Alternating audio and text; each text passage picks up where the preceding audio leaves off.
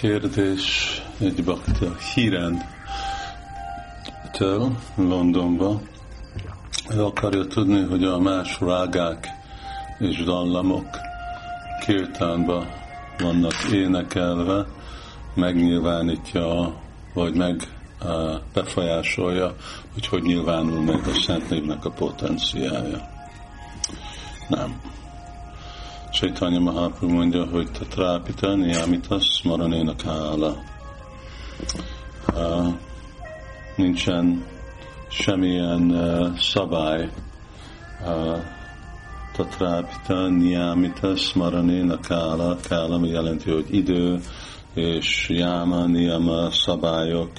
Uh, nincsenek semmi szabályok, amik uh, nyilvánítják meg a Szent Névnek a a potenciáját, az egyetlen dolog, ami uh, határozza, hogy mennyire nyilvánul meg, a Szent Név az a hit, amivel van énekelve.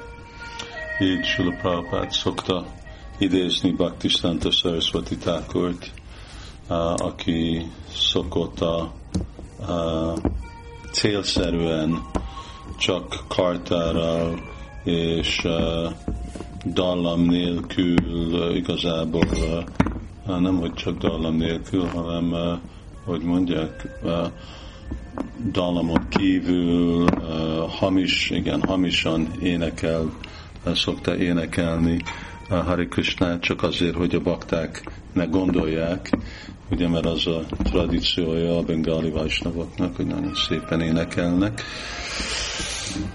sok dallamuk van Hari Krishna mantrára, hogy ne gondolják, hogy Hari Krishna függ ezeken a dolgokon. Um, so, a, tran, a lelki transzendentális potencia, ez a bizalman függ, a hitten, és végre a szeretet, amivel énekeljük Krishna nevét. Így nem, nem szükséges semmiféle más dolog. Akkor miért énekelünk dallamokat, és miért uh, uh, hangsúlyozzuk, mert mondjuk vannak hangsúlyozva, hogy ilyen dallam ilyenkor, olyan dallam olyankor, reggeli dallam, esti dallam.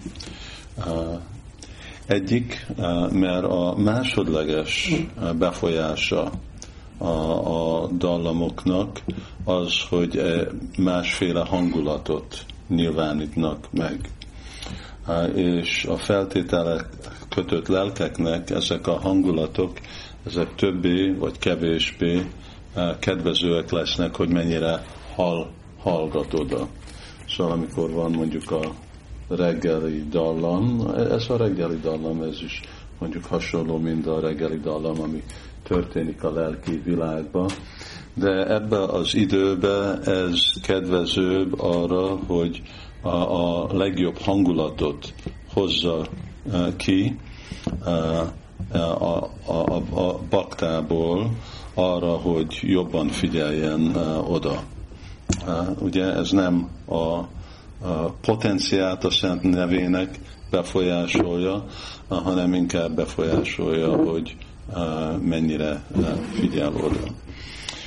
És ugyanúgy más dallamok van, amikor ugye bakták nagyon szeretnek valami dallamot, és azért, mert nagyon szeretnek valami dallamot, akkor jobban uh, odafigyelnek, és uh, nagyobb ragaszkodással énekelnek Hari Krishnát. Ez, egy, ez nem egy uh, szükségesen transzendentális dolog, uh, lelki dolog, feltételek kötött uh, lelkeknek, de Anukul segít, segít a figyelmet, és tudjuk, hogy ugye a figyelem az, ami befolyásolja, hogy mennyire lesz a hatás a Szentlélnek. Szóval, ha jobban figyelünk, akkor az jobb nekünk.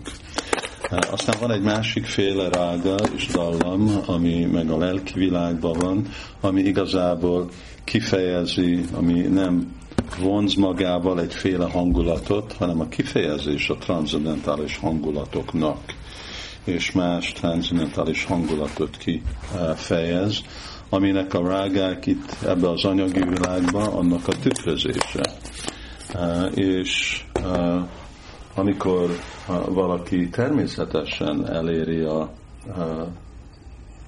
tökéletesség szintjét, akkor belép abba a gyakorlatba, abba a szintbe, amikor önmaga fog tudni ilyenféle rágákat megtanulni és megvalósítani. Nemrég írtam róla, hogy Raghunath Das Goswami, hogy imádkozik, és Rupa Goswami is Simati Várvánihoz, hogy mikor fogja személyesen őt tanítani, énekelni másféle dallamokat. Szóval ilyen dolgokat is tanulunk a lelki világba, de ez akkor igazából működik, amikor valakinek megvan a megfelelő hangulata. Jó, ezek valamilyen, valamennyi gondolatok erre a témára, és holnap már azt hiszem, hogy Németországról fogom elküldeni a podcastot. Hari Krishna, Sula Prabhupát ki